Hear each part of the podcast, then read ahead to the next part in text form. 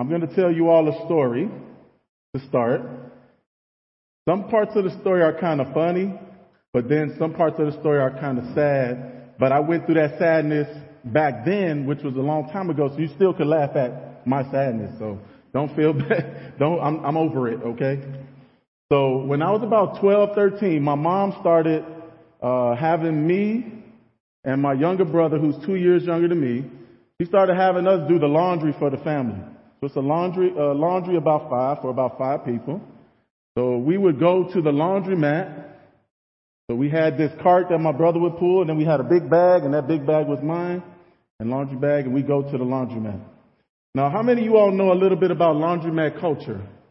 Okay, good. Some of you all like, you just go downstairs. No, there's other people in the world that have to do something different. I remember when Diana and I were, this is a side note, when we were looking at our, when we were looking for a new house, the house that we have now has a laundry chute. So from the first floor, you could throw stuff down there and it goes to the laundry room. So I don't even know about the rest of the house. We didn't ask any more questions. We were like, sign us up. but, uh, so at the laundromat, you wash your clothes, but then there's this little trick with the dryers. See, what you want to do with the dryer is you want to stalk people almost and watch them. Because if they've been drying for like 40 something minutes, as soon as that dryer stops, you put your clothes in there, you might only need to use one quarter because that thing is hot and ready. Like, like Little Caesars, it's hot and ready. So you put that one quarter in there and you might get it off of 20 minutes and you dry and then as a kid, I could take that 20 minute, uh, 20, uh, 25 cent that I was going to pay for more and be able to use that for a snack or use, back then that used to be a snack guy. You could use it to play a video game. So we used to be really smart. We used to stalk people. So I was stalking uh, this person, and they had just finished drying, and they went through like multiple loads. So that dryer was was really hot and ready. So I was putting my clothes in there, and then uh, what you do is you actually take a little bit of your clothes and you just start putting clothes in there to like keep your dryers. So when I did that, I thought I had my dryers set up next to each other. I go to get the rest of my clothes, and this was my white load, all the whites. I put it in this dryer. All of a sudden I hear someone yelling, what are you doing, little boy? And I looked around. I knew she wasn't talking but she was talking to me. She said, why are you putting your dirty clothes in my dryer with my clean clothes? And I'm looking at her, I'm like, I just washed these just like you did, right? That's what I'm thinking. But here's where the story get a little funny. We open up the dryer. She had her whites in there. I had my whites in there. But I'm going to tell you all, my whites were dirty compared to her sparkling clean. Well, I mean, they were like super white. And she literally was picking out my clothing, which I thought was white, but it was actually like a gray compared to that. She was picking out my clothing and taking it out one by one and throwing it into my car. And she was like, oh, all these dirty clothes in my, with my clean clothes. And I remember I was just so embarrassed. I didn't tell my mom that story because my mom's a bit of a hothead and she'd come back. Uh, but let me tell you something. When I was growing up in the hood, I didn't know I was growing up in the hood because everyone else was going through some of the same things. So it was like, oh, well, everything's equal. But that was one of them times where I started to figure out maybe what I think is white or what I, what I maybe think is right about stuff. Maybe my white clothes aren't as white as I think white's supposed to be. I started to learn that there was some differentiation.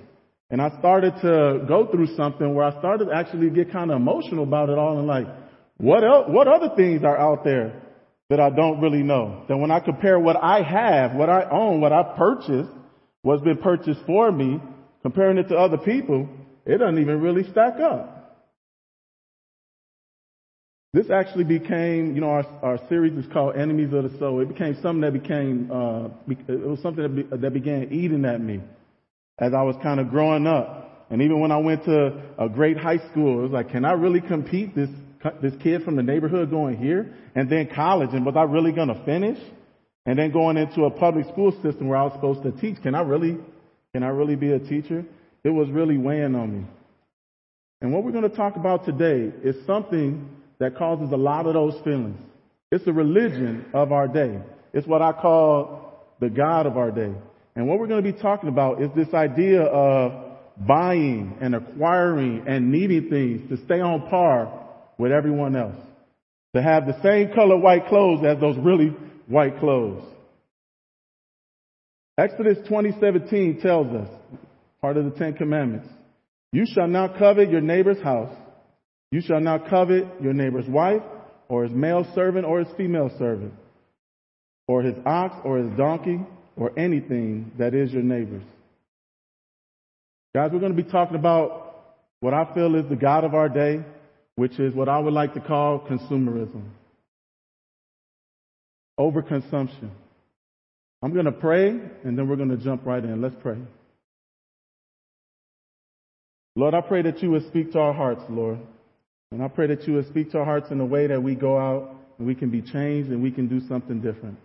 We thank you for this time that you give us. And we pray that we will not take this time lightly as we look into your word, your love letter to his children. In Jesus' name, amen.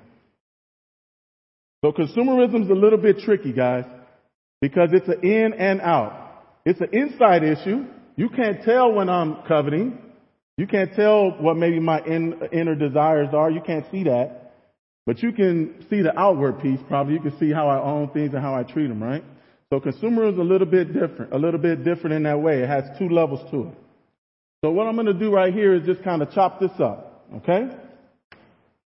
So you see in that word consumerism, you see consumer, you see consumption. And what I, what, what, what this, the best way to define it is an excessive consumption of material goods and services. Excessive, meaning too much. And this has become a culture. It's become an ideology.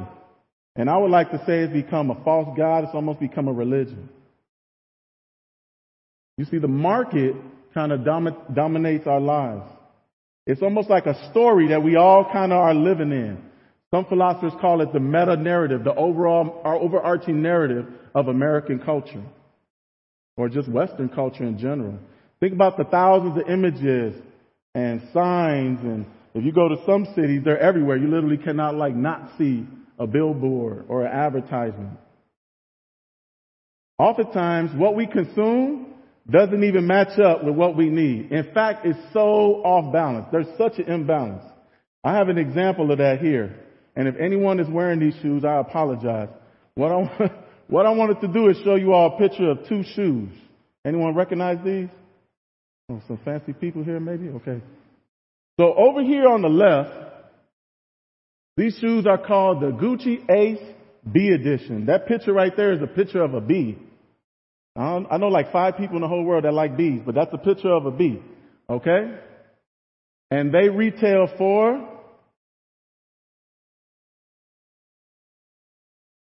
$650. I checked to see if they had like a special cow that the leather came from. No. The, the shoelaces made out of baby whale skin or something. No. They pretty much the same thing, but what does it have? It has that branding. It has that market identity. Uh, it has in there when you wear those, it has esteem. It has levels of culture that you just walk around with, right? Now these over here are the knockoff brand. Okay? Some of you all say those got like three extra layers so. I don't know what they were doing. but let me show you something about that. These are called, this is literally the name. You can look it up. Fashion thirsty striped sneakers. That's what they call. I don't think their branding and marketing is as good as uh, the other right there, right? And then the cost of those is thirty-five ninety-nine. How many of you all know that buying those Gucci shoes means a lot to many people, right? What does it do for them? What does it mean? Buying those Gucci shoes is what I would like to say is the matrix you know, it's like the matrix. It's like the web that we're kind of tied into. And there's some people when they're tied into that web, you can see things that have the exact same ingredients.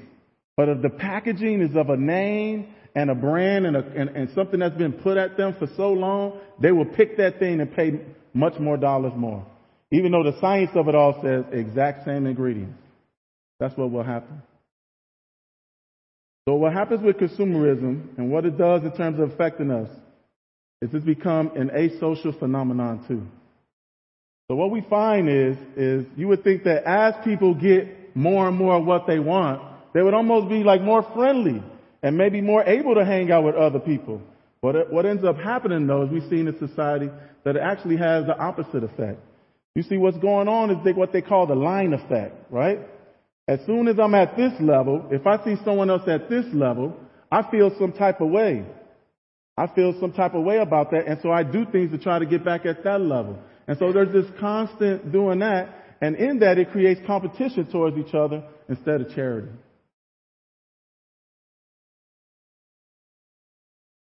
One thing I realized too is that because it's so asocial, now trying to entertain people becomes much more, much more important. So think about this. Consumerism does not start families. It does not keep people together. And what's sad is this is something as believers we should be going against. But if you notice, many church movements actually copy consumerist ideas, consumerism ideas. You know what, what a lot of churches do is they try to entertain. They try to pe- bring people in. A lot of times they're taking members from other churches. When you can look at studies in most major cities, over 75% of the people don't go to church on Sunday. There's all these people out there, but all, churches are all competing for that other, that other percentage. But one thing that's really rough about consumerism and how it has an impact sometimes in our walk with the Lord is overconsumption, consumerism. You can't, you can't entertain people into discipleship. you can entertain them to come to a Sunday service, but you can't entertain people enough to bring them into discipleship, to life on life, where it takes over, because something else has taken that spot. Consumerism brings this idea of safety and security, comfort and convenience. We buy stuff in bigger houses to find our security against the dangers of the universe and to secure our status.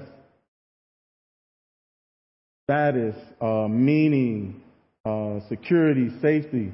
Jesus gives those things, but oftentimes we make a terrible exchange and, and, and, and choose the things of this world. Lastly, I like to say and argue that it's an alternative religion. Many philosophers say it's the religion of our day. There's status anxiety all over the culture. People become unhappy. You see, religions offer meaning, identity, purpose, belonging. Consumerism is trying to do that. And to be honest with you, it's a whack form of spirituality because it doesn't work. It offers all that you covet, but it can't deliver on those things. It can't deliver on the, the big things. So that's why I called this sermon The God of Our Day with a little g, because it really doesn't deliver.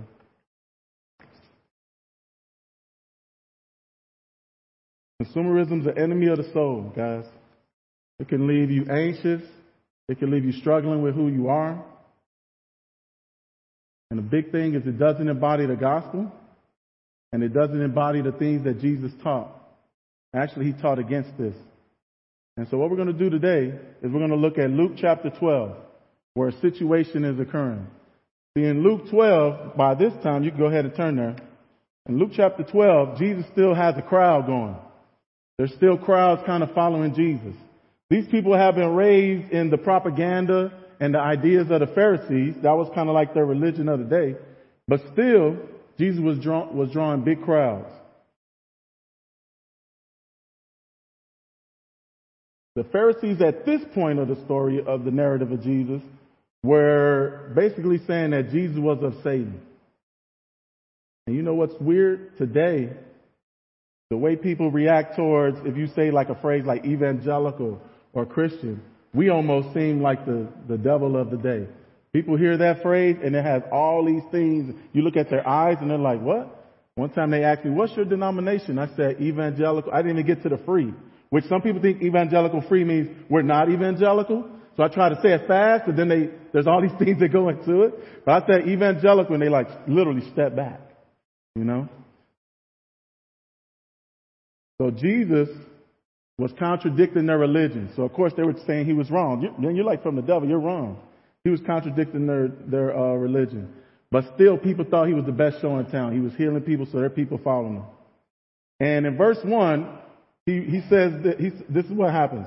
It says, in the meantime, when so many thousands of the people had gathered together, they were trampling on one another.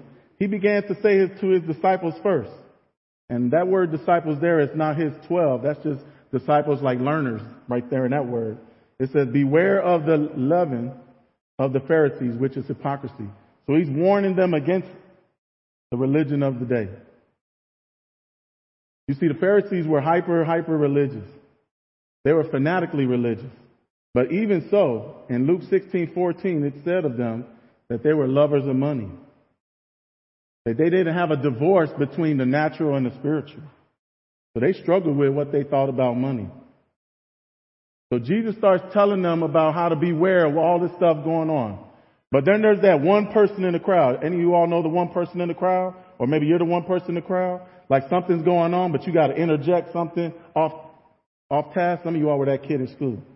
Okay.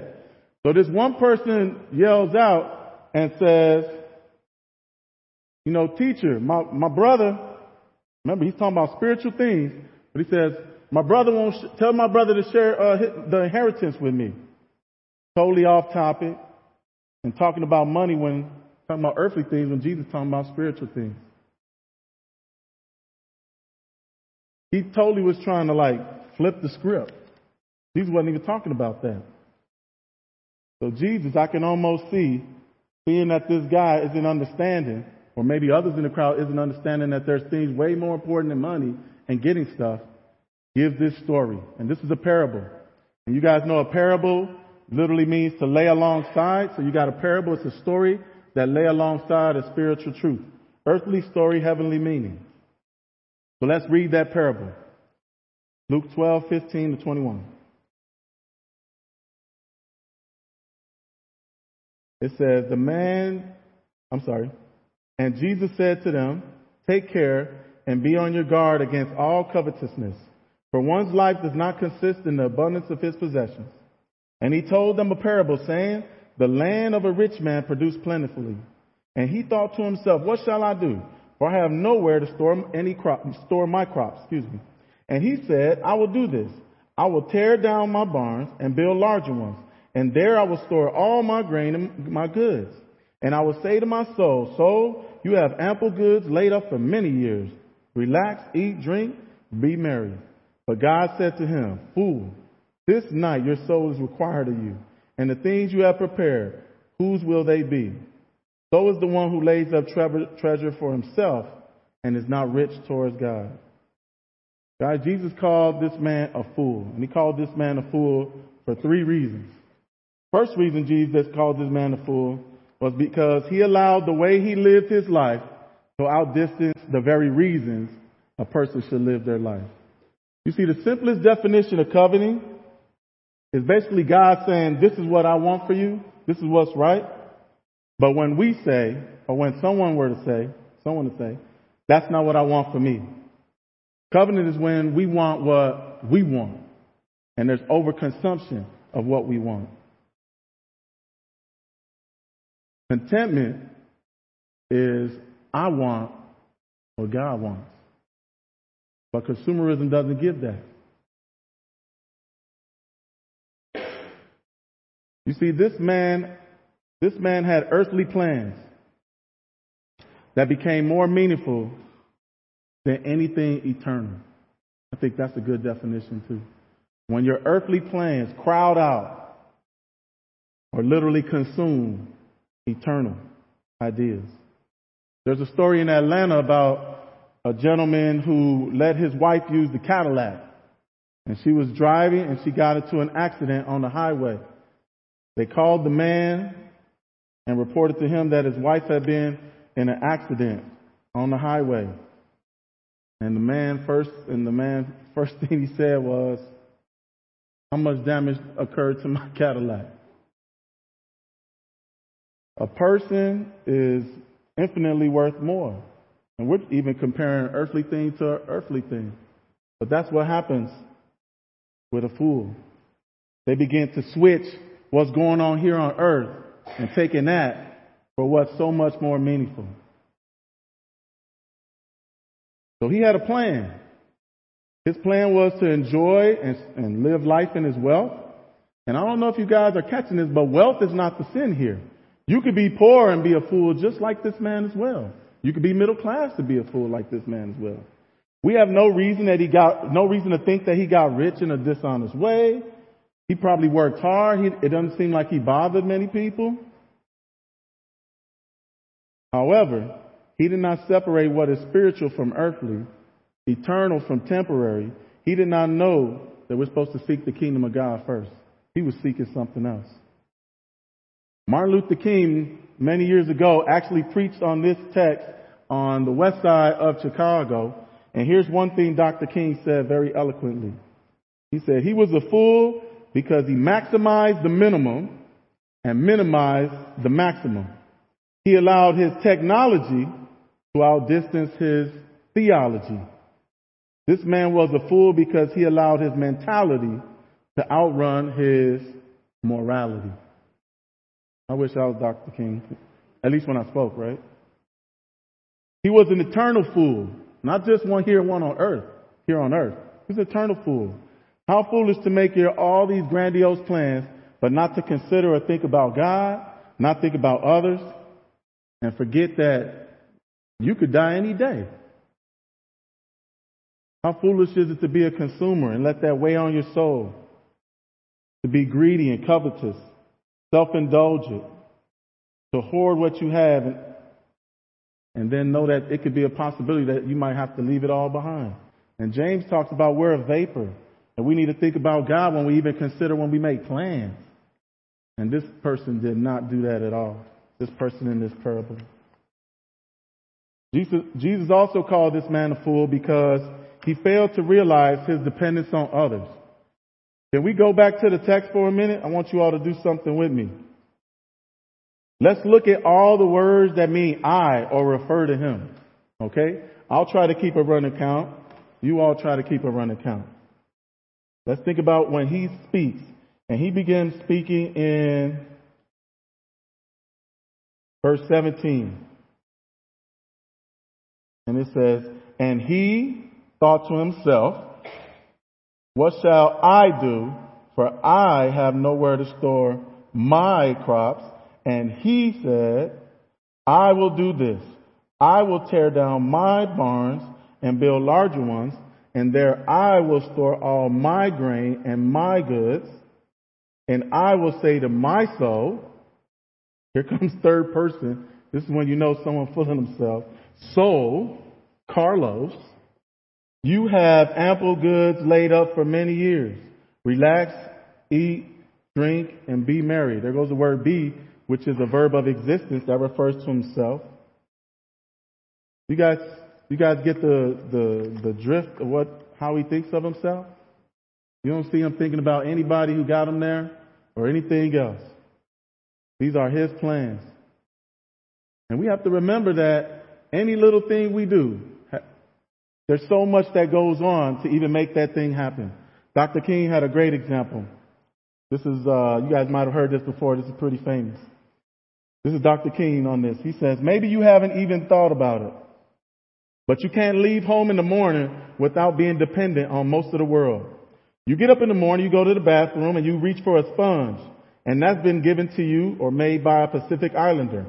You reach over for a towel, and that's been given to you by a Turk. You reach down to pick up your soap, and that's been made by a French woman. Then after dressing, you rush to the kitchen, and you decide this morning that you want to drink a little coffee. That's poured in your cup by a South American. Or maybe this morning you prefer tea that's poured into your cup by a Chinese. Or maybe you want cocoa that's been poured into your cup by a West African. Then you reach over to get your toast. And we all know that came from England. An English speaking farmer. Not to mention the baker.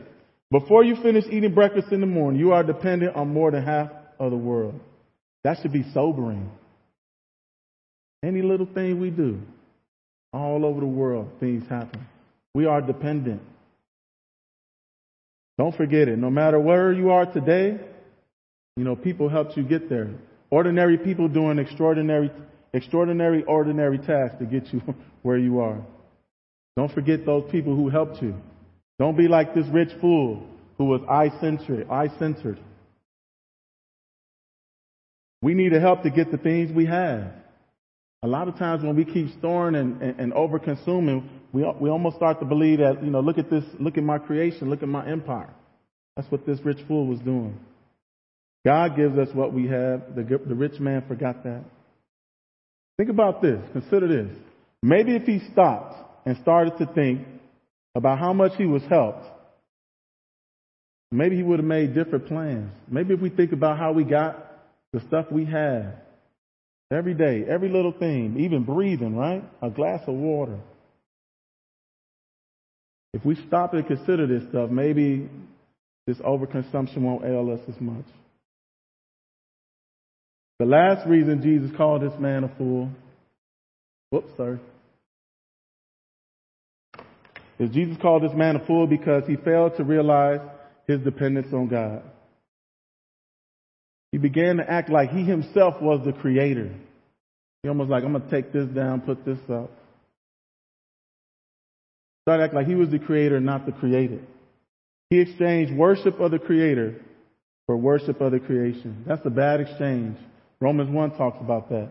People exchange the worship of God, the very one that started it all. They exchanged that for things that he made and worshiped those. This man was a fool because he didn't consider his mortality. And this is the consumer's nightmare. This is the person that's materialistic's nightmare. You know what the nightmare is? You gather all this stuff for yourself to look a certain way, and then you die. And somebody else will get your stuff and not use it the way you probably would have used it. That idea that that Jesus, that part where he goes with that part of the story, that would have been shocking to them. Because part of the Pharisee culture was saying, you know, being rich is a sign that God is blessing you. And so for this guy to die and not get to benefit, that would have been the shocking part. Most parables had a shocking part. That would have been the shocking part for them. That would have been the shocking part for that guy that yelled out, my brother's not sharing the money right.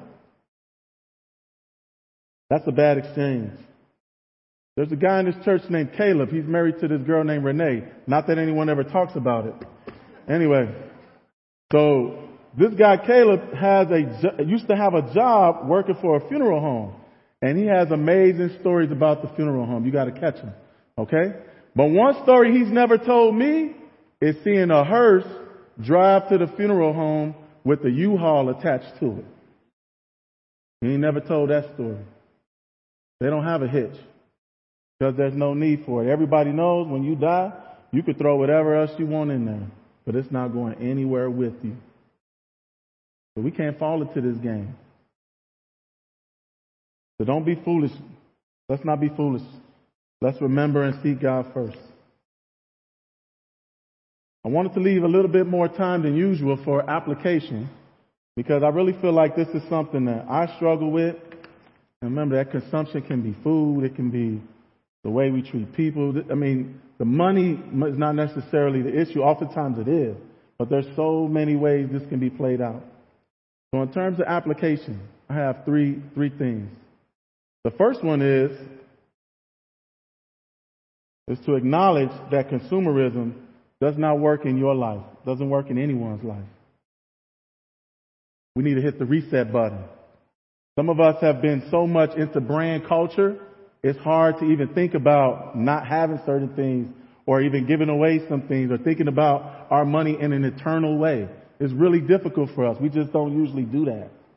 You know, some people I've talked to is, I talk to say, when they bought a house or when they buy a car, no prayer needed in any of those activities. They just kind of read up this and that and just did, did what they did. So a lot of the times we use our stuff, we use our money, and we don't really have any spiritual thing attached to it. And that's just the definition of becoming that, that rich fool. Okay? So we need to reset the button. Chase Bank actually has, uh, like Chase Bank actually have a, has an institute that does research. A lot of times the research is done to create better marketing and things like that. But they actually in their research found out this, found out this. And this is from Chase Bank whose goal is to, you know, make more and more money. But look at what look at their critique of the culture. Look at what they say. It says consumption is making it more likely that those who rely on that form of life, the life of consumption, consumerism, will abandon their commitments to the shared public enterprises of the nation, such as public education, social security, etc.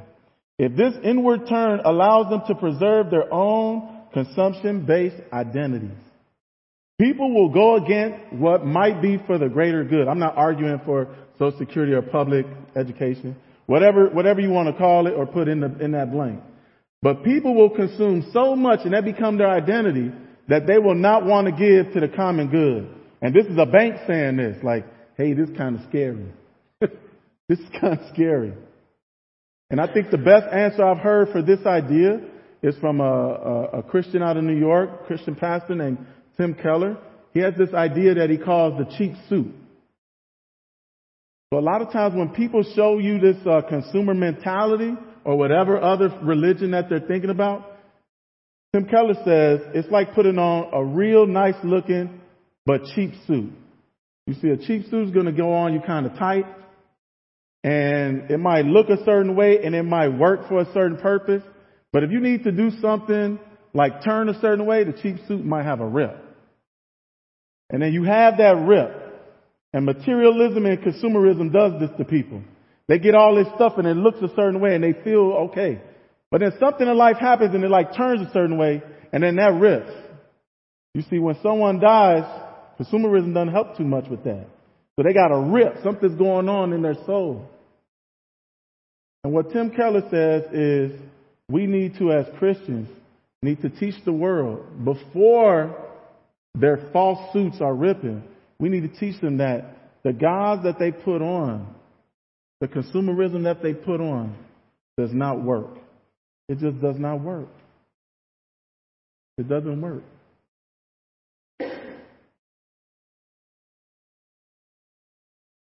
When I'm at when I'm at work, I work in a public school system. When I'm at work, I get a chance to talk to a lot of people. And what I what I uh, have gotten really used to doing is something called high theory. So high theory is the philosophical idea that you uh, you critique somebody's, uh, you critique the culture, not necessarily what they're doing, but you critique the culture. So in the early church, you kind of see this in some of the ways that they work with people. They critique what was going on, not in a way to hurt the people, but just to say, hey guys, just like you cr- critique Christianity and say maybe you feel like this, this, this doesn't match up. What's going on in the culture, or what's going on in your lifestyle, the way you're living? How does that work? Is that working out for you?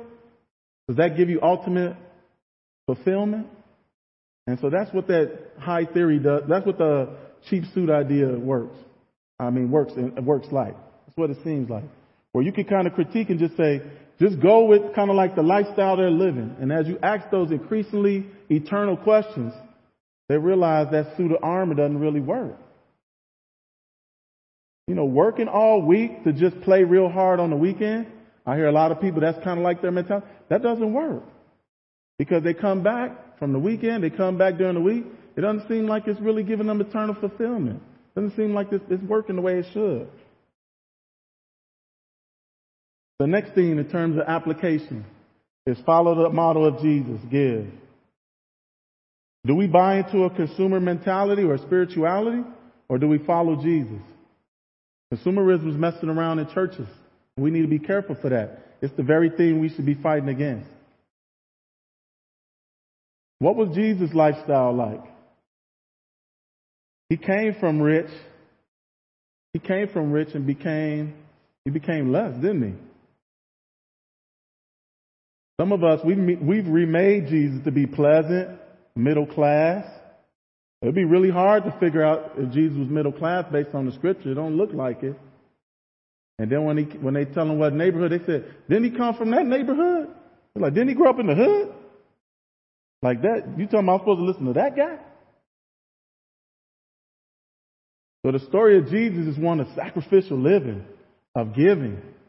It's very much against the consumerist mentality. And in this giving, you start storing up treasures in heaven where nothing bad can happen to them. And when you die, you actually get all of that. Isn't that amazing? That should be uh, motivation. The way we use our goods, the way we use our money, our mentality, everything we do, what we consume, having a, a heaven mentality, seeking first the kingdom of God, knowing that it will be long lasting, everlasting. I like to call it spiritual YOLO. Anyone know what YOLO is? You only live once, which is generally used by people to say, act crazy, do whatever you want. You only live one time. Is one of the dumbest things I ever heard. Kids used to say that when they didn't do homework, they look at me and say YOLO. And I said, now what if I say YOLO? And they were like, oh, then you could probably hurt me. Then I was like, yeah, you can't, YOLO don't work as a lifestyle. Because if someone bigger and stronger than you says YOLO and takes your stuff, you can't be mad. You say YOLO, they say YOLO. Right? The kids understood at sixth grade. If you guys didn't, I'm sorry, boy. But spiritual YOLO says, I'm willing to lay down everything knowing that there's treasures in heaven and that I only live once. And God's going to use me with this one life. Spiritual YOLO. I need to trademark that. Okay. Last one is do not worry. This is Jesus' own application to this story. This is what follows after he spoke about the rich fool. We need to realize that we have tremendous value to God, and we don't have to be in that rat race and, and and try to keep up with everyone. We don't have to be in that. So I'm just going to read from the scriptures Luke 12, 6 through 7, and Luke 12, 22 to 31, and let Jesus give his application. And at this time, we can have the band start coming up as I read this. Jesus says, Are not five sparrows sold for two copper coins? And not one of them is forgotten by God forgotten before God. But the very hairs of your head are all numbered. Do not fear, therefore. You are of more value than many sparrows. Isn't that amazing? Somebody, somebody once said a real mean joke to me and they said, Carlos, this verse doesn't mean as much to you, but to us it means a lot because of the hairs on the head. Anyway. Second part, we're very important to God. And then Jesus says, and he said to his disciples, Therefore I tell you, do not be anxious about your life, what you will eat, nor about your body, what you will put on. For life is more than food, and the body more than clothing. Consider the ravens. They neither sow nor reap. They have neither storehouse nor barn. And yet God feeds them. Of how much more value are you than the birds? And which of you, by being anxious, can add a single hour to his span of life? If then you are not able to do as small a thing as that, why are you anxious about the rest? Consider the lilies, how they grow. They neither toil nor spin. Yet I tell you, even Solomon in all his glory was not arrayed like one of these. But if God so clothes the grass, which is alive in the field today and tomorrow is thrown into the oven, how much more will he clothe you? O you of little faith.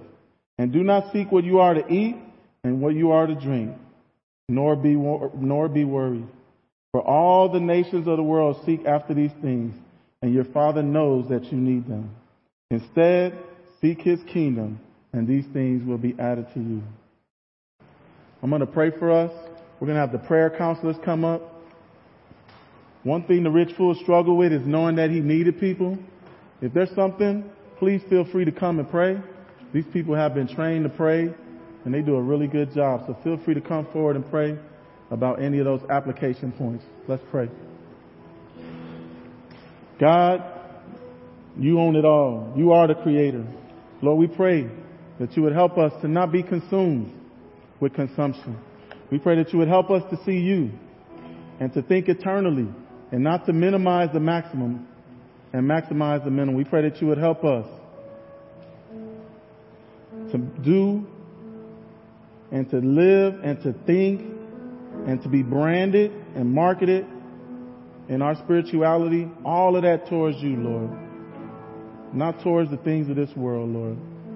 But that we would use your love, that we would look to you, your concern for us, Lord, how you care about us so much, and let that be the thing that stops us from joining into this ideology that just doesn't work, Lord.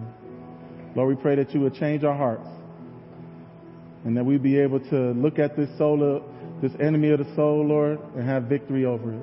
In Jesus' name, amen.